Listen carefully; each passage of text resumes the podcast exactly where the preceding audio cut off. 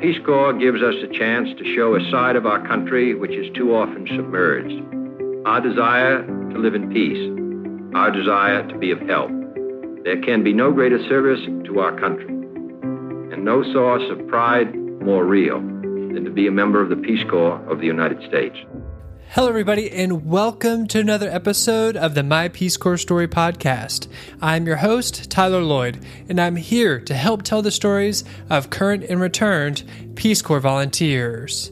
If you like what you hear today, be sure to connect with me over on Instagram at My Peace Corps Story, on Facebook by searching for My Peace Corps Story, and as always, over at MyPeaceCorpsStory.com.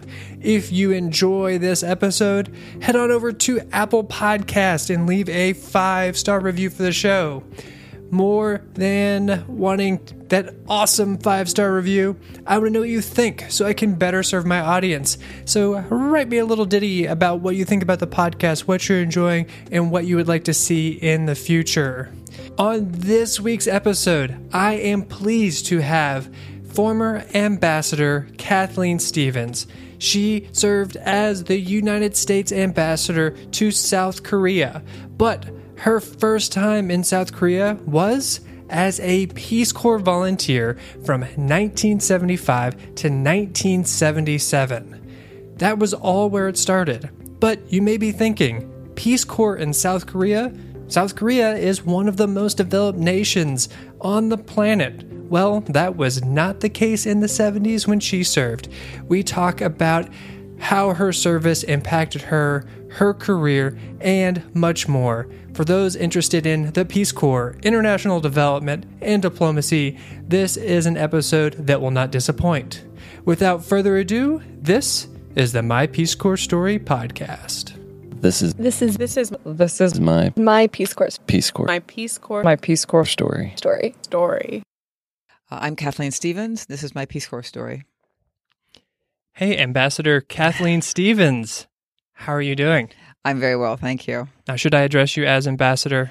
No, you don't need to. I'm not an ambassador anymore. You can call me Kathy. Okay, Kathy. Well, what a pleasure to talk to you about your Peace Corps service and everything that's happened since then, your career trajectory. And you were a volunteer in South Korea, which probably most people listening to this podcast don't know that we ever had volunteers in South Korea. When they think of South Korea, they think of mega cities, K pop, all this culture. And why would we ever have Peace Corps volunteers in South Korea? So I'm very interested to hear all about your service, what exactly you were doing. So I'm I'm excited.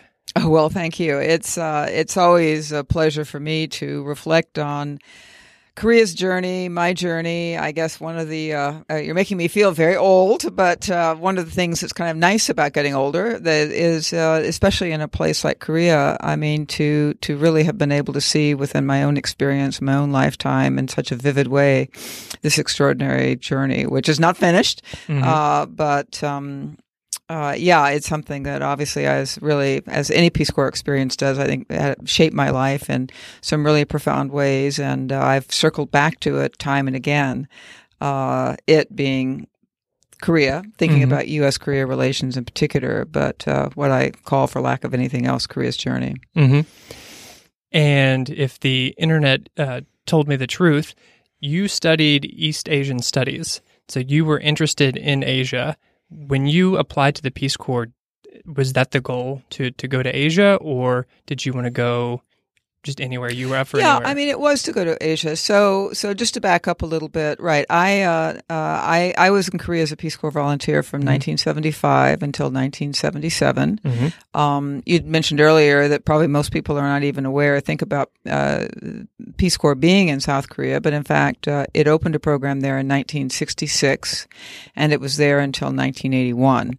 Uh, some of this I've learned long after I obviously well I mean I, after I was a volunteer and long and and as I returned to Korea as ambassador and many people asked me about the Peace Corps in Korea so I learned a lot about it so I can give you a lot of facts and figures but I mean if you want to focus on on my own experience um uh yeah I uh, uh I had gotten interested in uh China in particular and uh, East Asia while I was in college.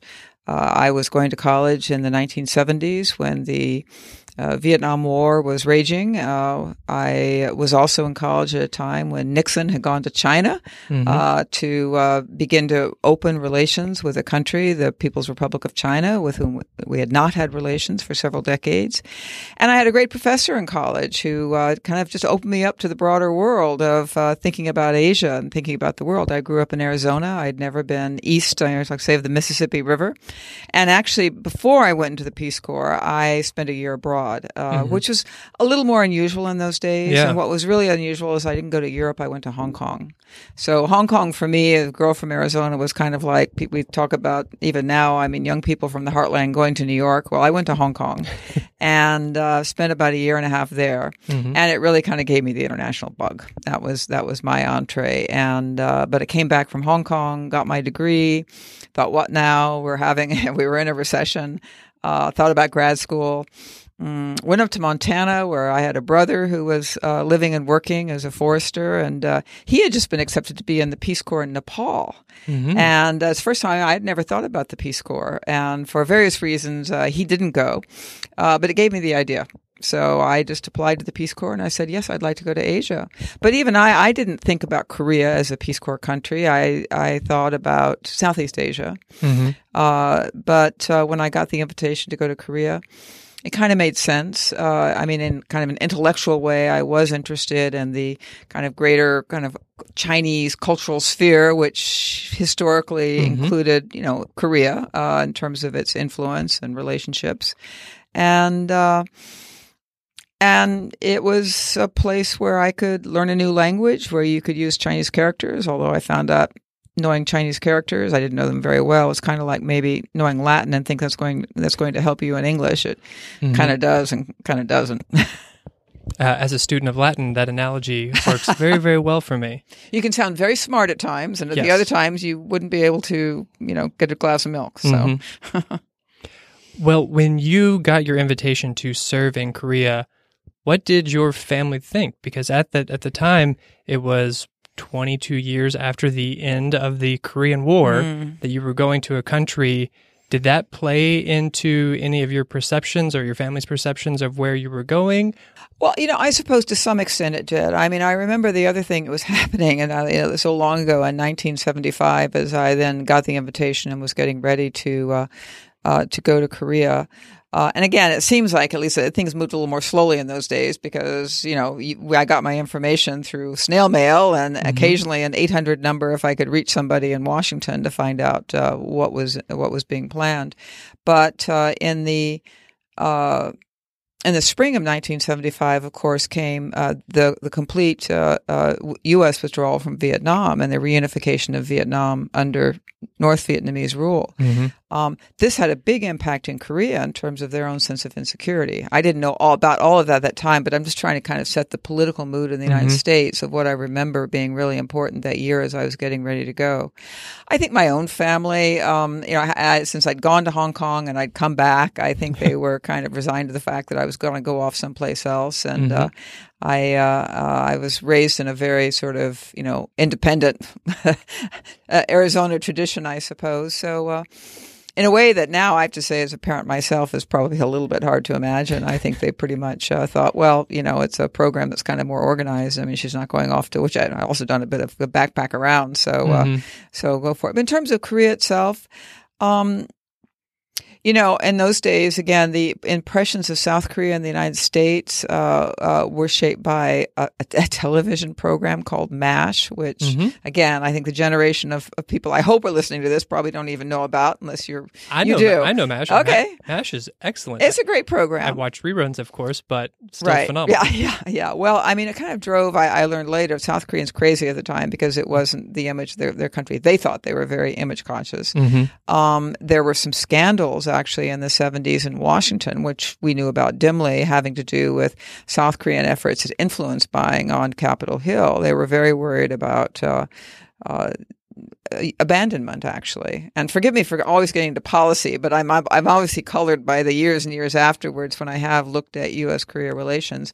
but looking back i realize all those things were kind of part of how we saw each other so yeah i think i think people just thought of korea if they thought about it at all as a place where you know we had troops still um you know, Vietnam had fallen, if you like. hmm Uh, in Korea, there was some insecurity, and that was being played out sometimes in some some pretty counterproductive things they were trying to do in the United States. But you know, there wasn't a Korean community here, and certainly not where I lived. Uh, and even in a place like L.A., it's probably hard to imagine. But you know, there there was very small Korean community. So I don't think people had any particular pr- impression at all, other than that, yeah, there was a Korean War, and uh, then there was an armistice. I had an uncle who had fought in it. Uh, I, you know, I met many people actually who had. Uh, that was part of that generation, but they didn't talk about it very much. It had been kind of, you know, the Korean War used to be called the Forgotten War. So. To the extent that you know my father and uncles and others of their generation talked about their military service, they talked about World War II. They didn't talk very much about about Korea. Okay. And you've been accepted to go serve in Korea. What exactly was your assignment? Were you an education volunteer, teacher? What were you going to be doing in Korea? I was an education volunteer. I was uh, in the 35th uh, uh, group, K35, uh, and uh, there were about about 30 odd of us recruited for that program. Uh, it was designed to be a teacher training program. Hmm Uh, the Koreans had uh, uh, were very enthusiastic about education. That hasn't changed. Uh, we're really trying to strengthen their education, especially their English education. And so it's kind of it's, it's the low hanging fruit, right? For those of us who maybe don't have liberal arts graduates who don't have many other skills um, to uh, to go and to teach in. Um, in Korean schools. So I was assigned to, as we all were, to a middle school program, uh, which means uh, junior high school students. Hmm and uh, all of us, almost all of us, were assigned to places outside of major cities, and all of us outside of Seoul. This is a little different from earlier Peace Corps programs because they had placed uh, uh, Peace Corps volunteers in the universities, in the major cities, uh, for a variety of reasons, uh, mostly actually political. There was at that time and continued to be sufficient sort of student unrest and the political situation, which is, which, you know, was more or less martial law, hmm uh, was such that uh, Peace Corps volunteers kept doing what Peace Corps volunteers aren't supposed to do, right? Then or now, getting involved in politics. hmm And uh, so the university assignment sort of stopped. And it turned out that in, in Korean high schools, all Korean students do is study for an exam. And some foreigner who's, some young foreigner whose only qualification is being a native speaker of English turns out not to be very good at teaching to the exam. hmm So we delightfully were put in these uh, these these schools that uh, were filled. Uh, you, they're all all of them that uh, almost all of them were uh, uh, single sex schools. So I was in a boys' middle school. Uh, there was a post Korean War baby boom, so lots and lots and lots of kids. Seventy kids to a class, seventy little boys, uh, one textbook.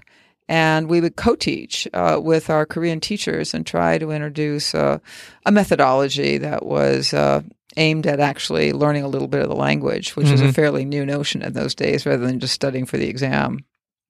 And for your training, were you still of the, the generation of Peace Corps where you did training outside of the host country? Alas, no. When we were very envious of our, in Korean we call them our sunbae, our, our predecessors who trained in Brattleboro, Vermont, and Hilo, Hawaii. We thought that all sounded pretty great. Mhm. But no, we um we all our group met up in San Francisco.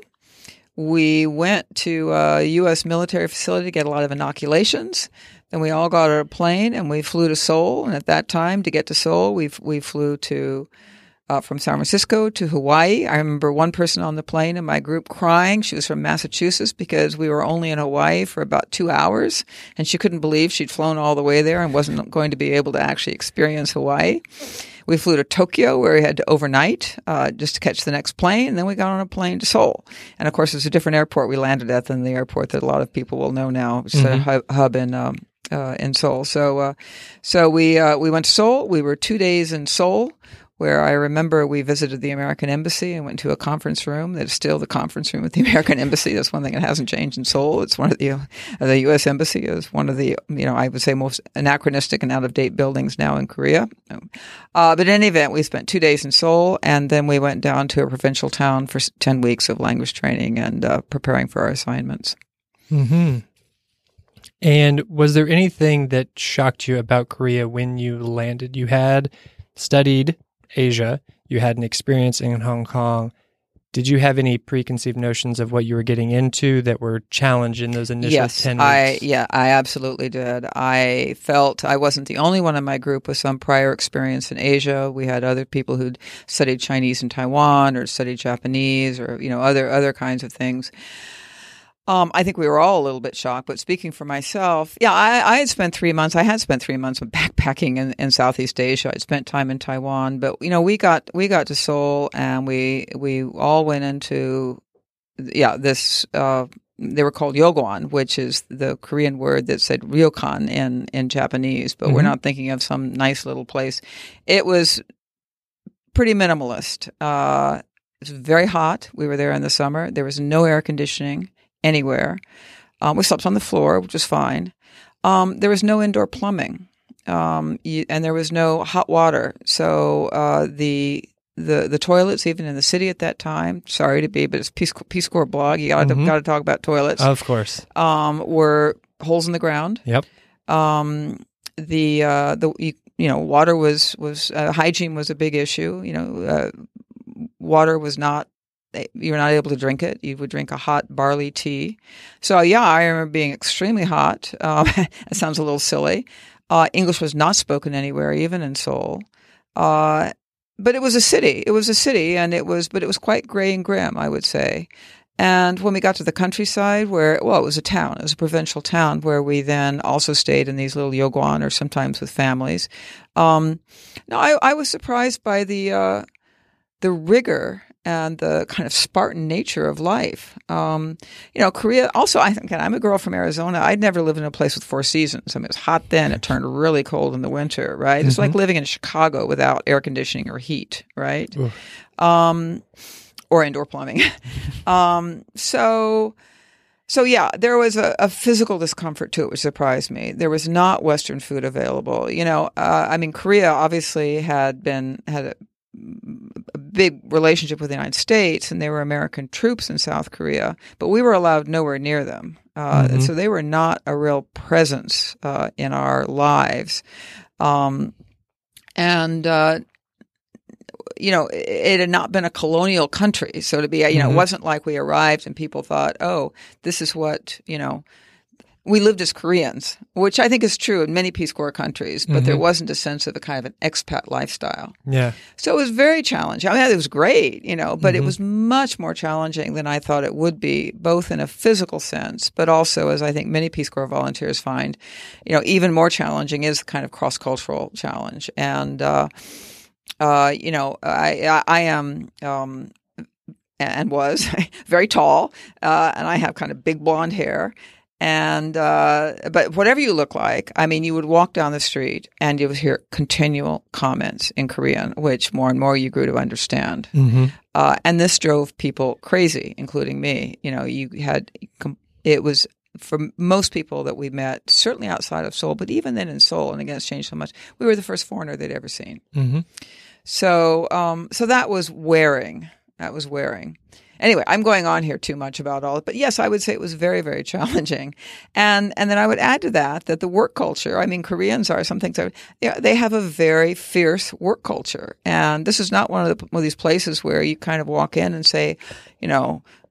I come from an American heritage of hard work and you know sacrifice. I, I, I mean, we were softies, you know. Mhm. Uh, so there was a toughness about it and a huge expectation of what we were expected to do. We found out that the way that uh, Peace Corps was translated into Korean, that was Pyonghwa Pongsa. So Pongsa is like service, but uh, uh, Koreans would say to me, "Well, Pongsa literally means like you know." Sacrifice until I die. You know, I mean, the expectations of what we were going to do, I think, kind of overwhelmed our young Americans' sort of ideas of what this is going to be like. So it, Korea was at that time considered to be one of the toughest Korea uh, assignments, uh, Mhm. and uh, had a very high termination rate uh, for health reasons. The language is very difficult, and the expectations were very high. Mm-hmm. But for those who stayed and made it through, whether it was you know whatever the balance was of of of satisfaction and and and frustration, uh, it had. As I think any Peace Corps experience does, but certainly Korea, just a huge, huge impact on all of us. Mm-hmm. You do your training, Then you go to a a village, a town. What was the size of the community that you were? I went to a in? county seat. Okay. Um, so it's called a gun in Korea. So it was, you know, it's hard to kind of equate these because the infrastructure is so different. But I went to a, a, a the county seat of a county uh, that uh, you know, and in Korea, like in many countries, you kind of, and I still am this way. You, you don't really say it's how many miles; you say how long it takes to get there. Mhm. It was about at that time. It was about a two and a half, three hour train ride, depending on the kind of train you took. So not very far. I mean, Korea's you know, Korea, Korea's not a huge country. It's a very mountainous country. I mean, think West Virginia, Mhm. you know, or I think are you from Kentucky? I am from Kentucky. maybe parts of Kentucky. Yep. Mm-hmm. Lots and lots of just hills, not like big America, you know, not like Denver where it's flat and then you have the the hills come up, but it's continual hills. So if you flatten it all out, it's a pretty big country. Yeah. and uh, at that time, there was very little infrastructure outside of, but actually a pretty good, I have to say, quite quite a good train system. Uh, that was part of the legacy of the Japanese period. Mhm. Um, but obviously, much had been destroyed during the war. And although it was 20 years later, uh, yeah, once you got out to the countryside, very few paved roads, uh, and it took a long time to get anywhere. But in any event, I digress. Yes, I was in a county seat. Uh, there was one boys' middle school, one girls' middle school, one high school, Mhm. Uh, and then there were little little towns and villages around it. Uh, so my job in the first year, and this was this was the way our program was designed. After, as I'm sure in any Peace Corps country, after a lot of trial and error, emphasis on the error, uh, the the program was I would spend one year at a home my home school, this this boys' middle school, uh, working with the English teachers there. Uh, and sometime in teacher training workshops. In the second year, I would travel all around the province, as well as around the whole country to some extent. Now, with a year of experience, uh, You're a doing, professional now, right? A, yeah, do it. Training all the teachers in Korea, you know, and a lot of the, the teachers you trained actually, I mean, they were sadly they were English teachers, but sometimes the, they really didn't have an English background. Yeah. For example, because of the Japanese colonial heritage, uh, some of the teachers, especially the older male teachers, had taught Japanese. Mhm. And it was like, whoa, you know, you taught one foreign language. We're not teaching Japanese anymore. Teach English. I, you can imagine it was a very difficult and discomforting thing for them to also have that exposed. They were the se- senior, you know, more uh, uh, experienced teachers, but in fact, they had they didn't have the English language qual- uh, qualifications that a younger teacher, maybe coming out of teacher training or college, now did. So, so there was a lot of learning about, you know, in a very hierarchical society, true anywhere, but Korea especially Mhm. you know how to how to manage that and how to manage that as a young person uh, in uh, a country where you know very Confucian, even what they call neo Confucian, which Mhm. means kind of hyper Confucian, where the the the markers of of age, gender, Mhm. education, all those things, um, family uh, matter so much. Very, very interesting. And your your living situation, were Mm-hmm. you living with a family on your own, near a family apartment? What was your house? Mm-hmm. Yeah, oh, I mean, there were no apartments where I lived, and there were no. I don't even think there were. There may have been. I mean, a couple little like two-story structures, you know, that uh, in the town, but basically everything was was kind of one story. No, I, I mean, I lived, and I say that because anybody who's seen Korea now knows that you know it's it's just the land of, of skyscrapers everywhere, and not just in Seoul, but um, uh. I, I, I had several different living situations, and uh, it it. But I lived as many of us did in, in something that was called kind of a hasukjeep, which means, I mean, we translate it as boarding house. So basically, you'd rent a room. Um, the room might be about six by eight, perhaps. It would have a sort of a a really nifty sort of shiny floor on it because the heat came through the floor. It came from this very low grade coal that they would have put in there. That was the good news. The bad news: the coal put off carbon monoxide, so you had to kind of be careful about that. Um, it would have a little, usually like a maybe a six inches by 12 inches kind of little sliding uh, paper uh, window somewhere and then a kind of a sliding paper uh, door to come in and out onto a kind of a shiny wooden it's called a maru sort of the, everything you know sitting on the floor. So there's no furniture or anything you know uh, but a shiny a kind of a little porch type thing. Uh, but it would be a little room in the house. But even the idea of having a private room was not um, familiar to Koreans. So they would kind of say why do you need your own room um, so so most Hasukji, but mine was the same way. There'd be a family living there, and then they would have rooms that they would rent out to someone who did want their own room, or sometimes it was a couple, you know.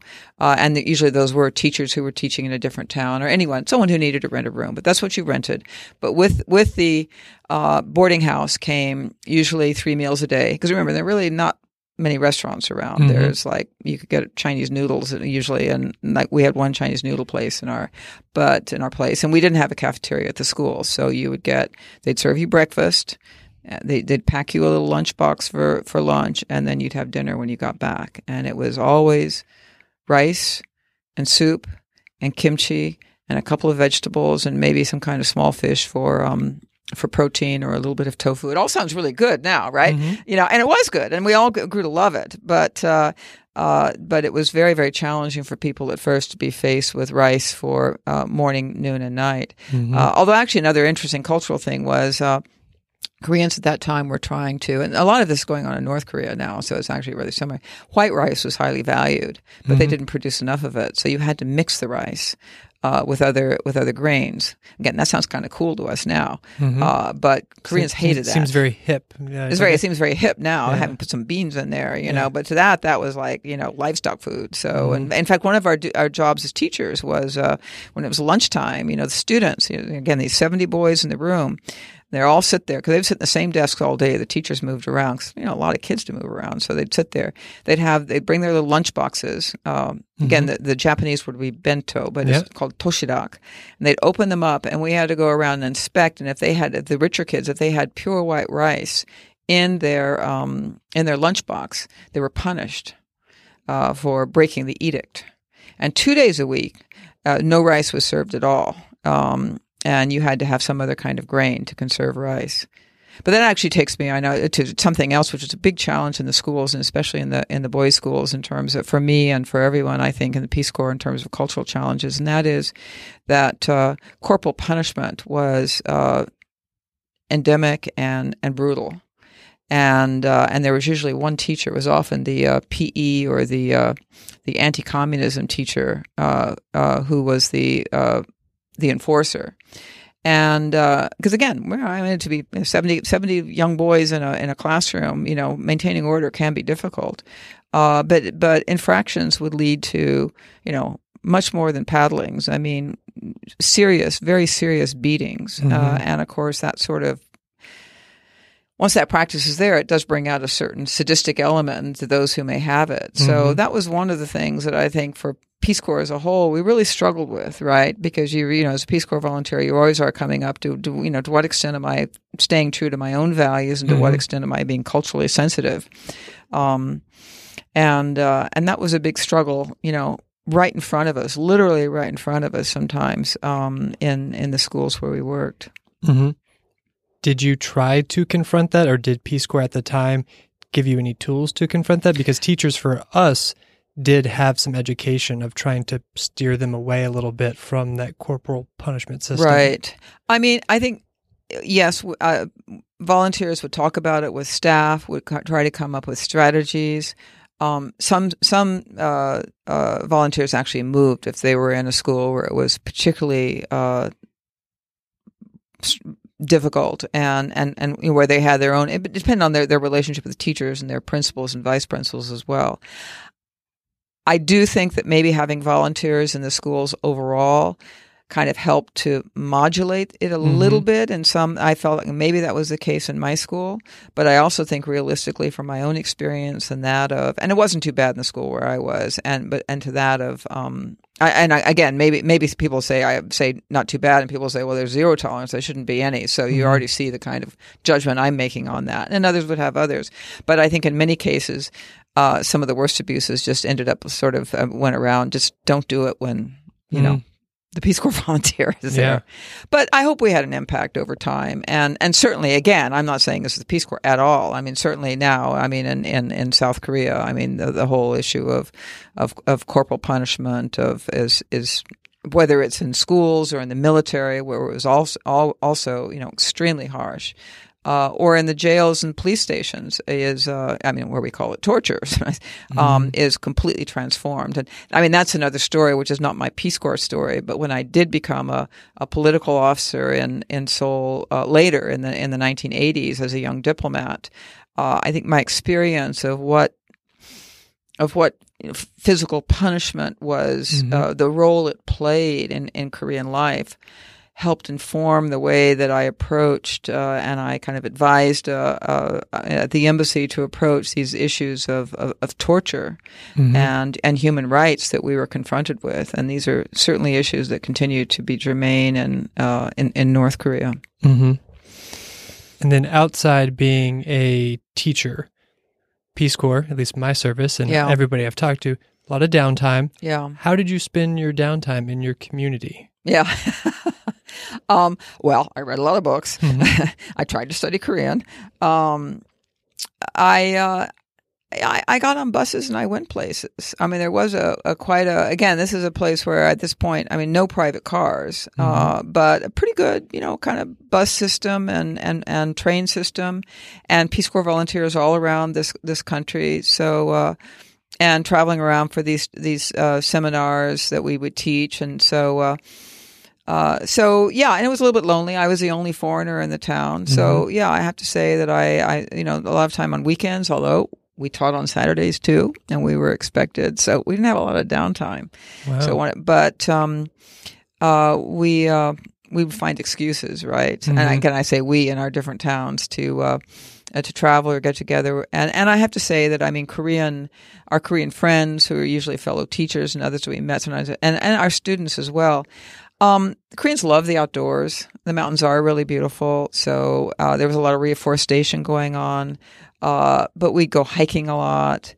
They love to go to the beach. You know, we don't think of Korea, I think, as, as well. Now, now President Trump does when he talks about the beach condos in North Korea. Sorry, I keep coming back to the present here, but but actually, you know, I mean, it, it is a peninsula. There's a lot of water, uh, and uh, and it's quite beautiful. So uh, so mostly travel around, but uh, yeah, I. Uh, I had a lot of downtime. We didn't have the didn't have the internet. I wrote a lot of letters. I think that's the other thing uh, you'll find as you talk to older volunteers um, is that almost all of them uh, will now uh, you know find maybe their parents or their you know their loved ones whoever it was has a big stack of airgrams you know mm-hmm. may not even know what airgrams are right but Only these- from this podcast. That's Right. That's how I know what they are. Exactly. So, you know, you'd have this big stack. I mean, every country in the world had them as part of the International Postal Union or mm-hmm. something, but, you know, very lightweight little blue thing. But you could, you know, you could write a thousand words if you wrote small on these things or maybe more, and you could write full letters too. But these were like pre stamped. So, you know, and as I was starting to say, I think you'll find older volunteers, and I noticed in my case too. I mean, I found when I went home and my parents, they still had a whole box with maybe, I don't know, you know, a hundred airgrams in them uh, with incredible detail. You know, things I've completely forgotten I, uh, about daily life. Right. So, um, so yeah, that's that's kind of what we did. I did taekwondo. I was I was the only woman in the town to do taekwondo, and uh, uh, which is a Korean sport, as you know. Mm-hmm. Um, it was really fun. Uh, it was hard though because not only was I a foreigner, but I was a woman. So, um, like the other young men in the in the taekwondo class refused to spar with me because Mhm. they found it just too bizarre. So I could only spar with. I wasn't very good at it, but I mean, I you know, I was pretty well. I was actually pretty good um, with with the instructor. You know, so it's a little awkward. I mean, there are Mhm. those things, but that's a that's a gender thing as well. Mm-hmm. Did you happen to continue your practice post Peace Corps service, or that was that was the end of it? I didn't, but I can show you a picture later. I, I saw my teacher again when I was back as Mhm. ambassador, uh, uh, and uh, uh, and he's he's still teaching, and, and that was lovely to see him. Uh, no, I didn't continue that, but um, but I did, you know, I did continue to hike, and uh, I played a lot of tennis. Uh, you know, I mean, sports were definitely a thing that uh, you could do, and. Mhm. Um, and that that that that helped. But uh, then the other thing I did, and this is is I st- well, I pretended I you know I mean I, I I I told people I was studying for the foreign service exam because uh, one thing it gives you standing in Korea is to say you're studying for an exam. You know, this is a country where then and now I mean people spend like literally five years uh, preparing for a what they call the koshi, the higher civil servant exam, right? That's the old Confucian tradition. So, so uh, you know, if you're sitting in the uh, the way the way schools are set up in Korea or were set up in those days, as I said, students all stay in their classroom, and there's a place called the teacher's room, and it's not the place where you go and you have your coffee. It's where you have a desk and you're all lined up with the vice principal at the front, and you're supposed to be there from the before the vice principal gets there until he leaves. So that's why. So that's like seven in the morning until maybe like eight or nine at night, and you know, no one has all that much to do, and it's kind of cold in there too. So you bring in your books, you bring in, but I just brought in whatever books, and I said, oh, oh, I'm. I'm studying for the for the diplomatic exam, um, which covered pretty much anything since, Which you did take, and which I did take. Yeah, because in reading your bio, I was very surprised that you went from Peace Corps service, and then a year later, you were in the Foreign Service. yeah. So so uh, yeah, and I didn't even really know about the foreign service, but um, uh, it, it does sound very sort of opportunistic, I suppose. but uh, at that time, the foreign service exam, uh, I think it's a little bit different now, like everything. But it's given once a year. Uh, you know, number two pencil, and you know, fill in the little things. But uh, and, at, and if you're abroad, it's at the U.S. embassy. So so it was on a Saturday in December, and I, I still remember. I, I went with the vice principal and I asked permission to miss class on Saturday and actually part of Friday too, so I could go up and take the exam. And I practiced my Korean to say this, you know. And and he responded to me this totally Korean way. He said, "I- "Are you prepared for it? You know, are you going to pass it?" I said, well, you know, I said, you, you know, you can only go if you're sure you're going to pass it. know? So, but yeah, I went up to take the, the foreign service exam and, um, and I did pass it and I, and I had to, you know, uh, come back and that took a, you know, a year or so to actually come back and take the oral exam. Uh, but, uh, yeah, I mean, on paper with the passage of time, it all seems very smooth, but I mean, I'd want to reassure any young people out there. I didn't feel that way at the time. I mean, I finished my Peace Corps service in 1977. I had no idea, uh, if I was going to get hired. I, you know, should I go to graduate school? What should I do? So there was all of that, and and a, a number of people in my in my group did stay on for a third year in the Peace Corps. Um, I did not stay on for a third year, but in my second year, the other thing I did is I, I did start to work a bit on the training programs, and I would say it's, it's still kind of hard for me to admit it now, but I would say that that you know that that was another way I think I I, I, I addressed the um, the loneliness of being there, you know, and it, and it was kind of lonely. I mean, uh, obviously now I, I, I, I appreciate as I did then um, the the yeah, kind of purity of the experience of being in this small place, um, and uh, and that's the most important part. But uh, but it's a hard thing to sustain um, uh, through these kind of long winters, uh, uh, and uh, d- being able to do things like uh, work on the training programs uh, was very helpful. hmm We've told us a lot about your service, but do you have a particular story that you found yourself maybe telling over and over again, or something that's very iconic or memorable? One of these memories that is just uh, fun for you to share. Mm. Well, see, I've I've told you a couple of things, but they they tend to be maybe a little bit more on the serious side. Um, I, I'd say one thing that was probably more striking about being in the Peace Corps in Korea, as opposed probably to some other countries, is is the, the very very sharp differences in the gender roles and how that played out in terms of eh, kind of well what you were allowed to do. Maybe that's not so unusual, but in any event, in Korea, uh, I think that that male and female volunteers had had very different experiences. Mm-hmm. For example, um, uh, drinking culture and going out was very much a part of what male volunteers did because that's Mhm. what Korean men did, and it was just expected. Mm-hmm.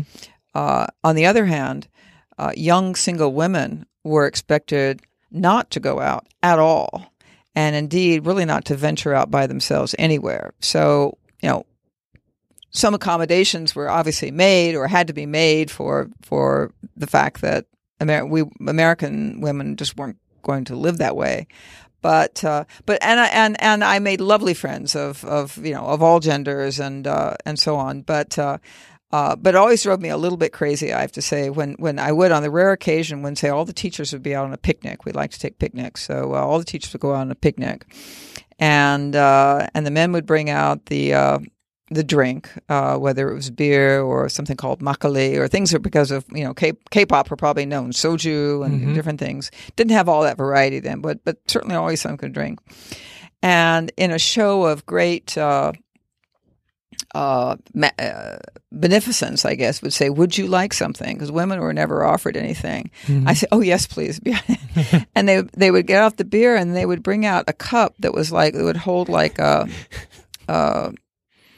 Uh, you know, some kind of soju or something, hmm and literally pour like a quarter of an ounce, So you're getting less than a shot of, of, less beer. than a shot, less than a shot, and it was like a really big deal. They'd make a really big deal of it. So maybe that's not that's not the most interesting story to tell, but uh, I uh, think it's very it's very telling of, of the culture and I think volunteers still today deal with that a little bit, maybe Yeah. a little bit less. And we Mhm. we sort of called it the the third sex. There was male, female, and then expat females. yeah, They no, got, I think that's definitely true. they got to sort of weave Yeah. in and out of of both of them. Mhm. And sometimes I felt a little jealous because I couldn't do a lot of the things with the women that, exactly. that female volunteers could do.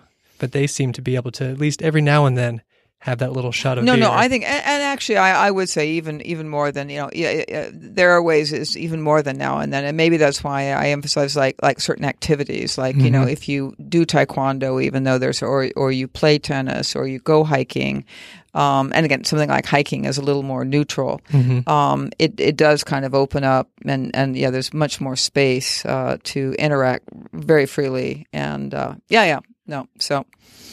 So anyway, maybe and so so forget all that. Maybe I'll tell you again. This is not really a story, but maybe this is an insight into Korean culture, which maybe you don't want. But uh, so in our language training, Mhm. we only had ten weeks to to to learn the basics of what is considered to be, and I believe to be for English speakers, the most or one of the most difficult languages in the world to speak well. It's it's very hard. Um, but the Peace Corps had discovered um, something incredibly useful, and that was um, that there were kind of two things that we needed to do before we went out to our sites. I don't know if you still call them sites, Mhm. but to our assignments. Um, and the first may seem really odd, and that is to, to give a public speech in Korean Mhm. without notes.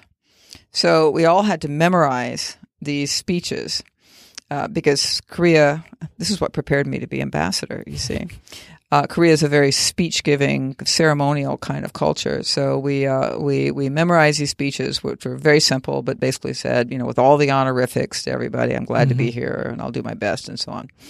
And I remember climbing up to the platform uh, to give that speech uh, when I arrived at my school in September 1975, and these 3,000 uh, uh, little, well, they weren't so little, but junior high school boys all lined up in military fashion, essentially in military uniforms. They all wore uniforms uh, with their teachers standing at attention while the, while the, uh, the, the principal introduced me and then getting up to give the speech and you know it was kind of this the classic thing with the microphone that's going Ah, you know and, and i realized that i was way up on this platform. My person and i was i was wearing a, a dress that was probably several inches shorter than korean women at that time wore and you know so anyway but i got up there and i gave this speech and I could see all these these these these students, these boys standing at attention, and they they'd all start giggling, and the teachers were walking up and down the the line to the students, hitting them, you know,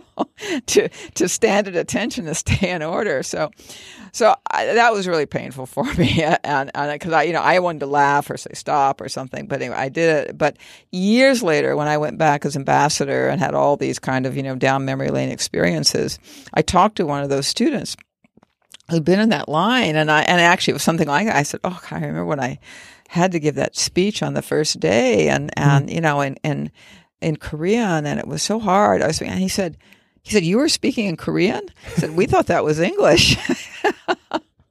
so, so, but but but the second part so that's that's that story but but the second part of what the peace corps it was a great language program said we needed to do in our 10 weeks is learn the answer to 20 questions Mm-hmm. and maybe this is a little bit true in other countries, but Koreans then, a little bit less so now, they will ask you what for us are the nosiest questions, Mm-hmm. but they're always exactly the same questions. Yep. Right. So, and you can probably guess what some of them are, but they are, in addition to, you know, what's your name and whatnot. Mhm. How old are you? Mhm. You know, what's your family composition? Mm-hmm. Are you married? Yep. Why aren't you married? How much do you make? Mm-hmm. Right. And then what are your hobbies? Mm-hmm. Yeah, there were there's there, there were twenty, and if you had those, you found you could carry on a conversation with anybody, Mhm. right? So, so that's another lesson I kind of took into my diplomatic life. Although there are different questions in different countries, and yeah, I found maybe as I, I kind of rose in status too, that people weren't so openly nosy, right? Or they they you know the life changed a little bit, but those. uh those 20 questions are and then of course i found i became so koreanized i started asking uh, koreans the same questions which they liked. Mm-hmm. except now when i meet koreans the society's changed and they look at me like you know i'm this yeah well a little bit like yeah you're not really supposed to ask i know people ask ask people what their salaries are although that's a little more acceptable in korea but you know Mhm. where's your hometown? You know it used to be that was the first question you asked koreans where's your hometown? Now i ask a korean where's your hometown? They all look at me like i'm crazy. Well it's seoul of course we're all from seoul you know I said, no no i mean where are you Mhm. right You left Peace Corps. You had passed the the Foreign Service exam. Did you think that you would ever end up back in Korea when when when you were leaving, or you, that maybe that was your desire? You you wanted to Yeah. come back. I mean, well, I, I so I entered the Foreign Service in 1978. I definitely wanted to go to uh, Asia. Mm-hmm. Uh, I was very interested in going to China, but we only normalized relations with China in 1978. I say only because it sounds like yesterday to me. I know it's you know a long time ago now. Um, but but yeah, I, uh, and I, I did serve in China for two years, and then uh, and then I went to Korea. I had some Korean language, and uh, and it was actually pretty good by that time. Mm-hmm. So, uh, so no, I did want to go to Korea, and I thought having the Korean language would be a boost because there weren't many people other Mhm. than former Peace Corps volunteers who who, who spoke it. Uh, but I had a I had a terrible time getting my assignment in Korea because I wanted to go as a political officer, and the ambassador there at that time said there'd never been a woman as a political officer. This is the American embassy, and the Mhm. Koreans would never accept it, and he wasn't going to take a woman as a political officer. So you know, I but but I went, and uh, because I I think because of my Peace Corps experience, honestly, and because of my language foundation, which I built on by doing the State Department program, Mm-hmm. um, because I did know kind of a little bit more about Korean life from the inside. Uh, I turned out to be pretty effective at that job, which was following these extraordinary, you know, political changes that were going on in Korea by the time I was back there in the 80s. Mhm. All the things that I was told to avoid in the 70s, I could dive into them. Um, so yeah, I was very happy to do that. Uh, but then I left Korea. I was there six years at that time because if you do speak Korean in the State Department, there's not that many places you go. Mm-hmm. Um, and so much was happening. This was the period of street protests leading to direct election of the president, the Seoul Olympics, and lots and lots of drama with North Korea as well, of course. But I left in '89, and and I didn't go back to Korea for another 16 or 17 years. And so coming back to be ambassador in Korea many years later in 2008 uh, uh, really is a, a kind of a full circle and something I you know, I always felt throughout my foreign service career, the only place I actually really wanted to be ambassador was in Korea because Mhm. it was a place where I felt like one, I could make a difference. I could do something that, you know, I brought a certain, you know, uh, advantage to it, if you like. Mm-hmm. It took a long time to convince people of that, but I thought that I did. And and and two, I, again, I just I was so affected by Korea's extraordinary journey. You know, I went to Korea in 1975 at a time when its GDP per capita, however you measure that, was less than North Korea's, was less than the Philippines, was less than most of the countries where Peace Corps had Peace Corps at that time. Mm-hmm. Uh, and uh, you know, I went back at a time in the 80s when it, it, it turned from essentially a, a, a military authoritarian rule uh, to uh, a, a democracy. Mm-hmm. Uh, and, uh, and I went back as ambassador at a time when uh, it, uh, you know, again, I don't, GDP per capita is not the best way, but where it was, you know, 11th, 12th largest economy in the world Mm-hmm. in the world.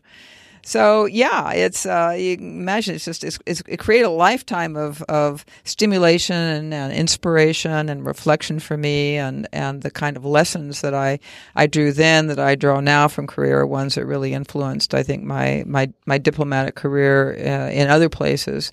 Uh, as well as my thinking about about our own country and about our own role in the world and where where we can have some influence and where we have limits and and and you know also the positive and the negatives of those. And again, I think those are probably uh, very typical of Mm-hmm. Korean of, of of Peace Corps experiences.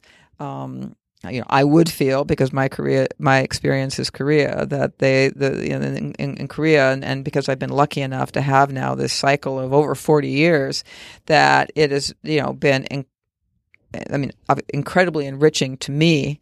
Um, but uh, but I, I think I've been very lucky just to to have been in a country that has been through this kind of transformation, and it's, and it's still, and where there's still so much to do.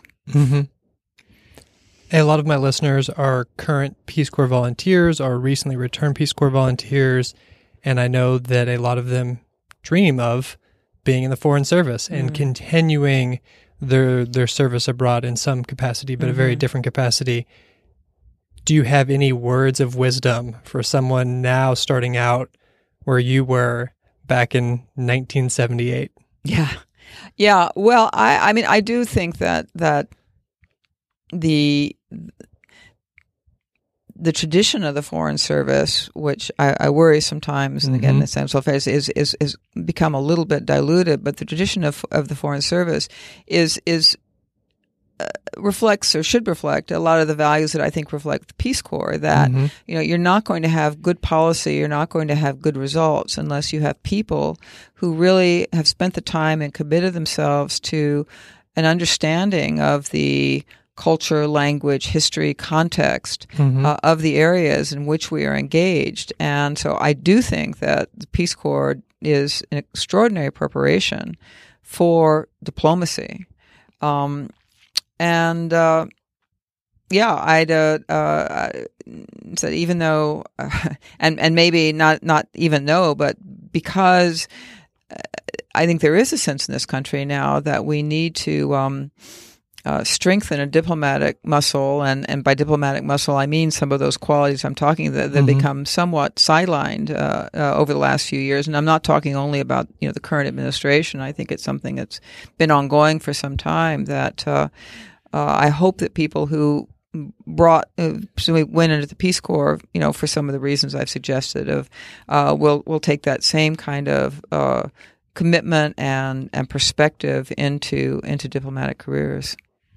Well, thank you. Well, I've enjoyed spending some time with you, learning about your Peace Corps service, some of the work that you've done post Peace Corps. For anybody who's interested in learning a little bit more about you and what you're current do, currently doing now, leading the Korean uh, Economic Institute, where can they find out more information about that? Oh, well, thank you. Yeah, I am now uh, back in Washington, D.C. I've retired from the Foreign Service as of several years ago.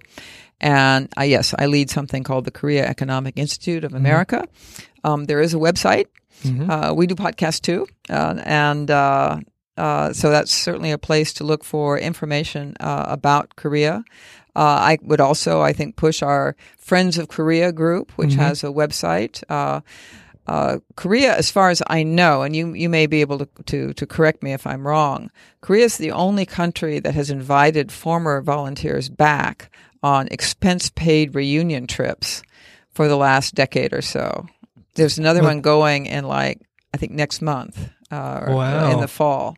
And uh, and I saw a number of these groups come back while I was ambassador in Korea. So I would I would suggest people look at the Friends of Korea site. You'll see you'll you can hear uh, there's uh, uh, the Museum of uh, Contemporary uh, Korean History and Seoul, which also has a website, has taken uh, oral histories of former Peace Corps volunteers in Korea, along with much of our memorabilia and those airgrams I talked about. Uh, the University of Southern California has a uh, has digitalized a lot of Peace Corps volunteer Korea. Uh, again, memorabilia and letters and journals. So yeah, we're kind of proud of the fact that, Yeah. that in a way we had yeah there was the Korean War, but we had this experience of Korea uh, some years later that uh, is you know is obviously meaningful for us, but is an important part of the history of Korea, and uh, and that's um. So, so all those things we hung on to for all those years are finding a home somewhere else. So, uh, but yes, anyone who wants to contact me, that's why at, at KEI, uh, can uh, uh, find us online and uh, come to some of our programs if you're in Washington. Yeah, and I'll include links in the show notes at mypeacecorpsstory.com so everybody can find you. But it has been a pleasure uh, speaking with you today. Thank, you. Thanks so much, and, and thanks for this great project you're doing. And there you have it, another episode of the My Peace Corps Story podcast. All I have to say is wow, what a career, which all started with the Peace Corps. If you enjoyed this episode, as I said at the beginning, be sure to connect with me on all those various places, but be sure to subscribe wherever you listen to podcasts so you get a new episode every single week when I release them. If you are a current or returned Peace Corps volunteer and want to tell your Peace Corps story, head on over to mypeacecorpsstory.com. Find one of those various buttons that are all over the place to share your story, share your service. Reach out, let me know. I would love to have you on the show. It has been a pleasure. Until next time, remember every volunteer has a story. What's yours?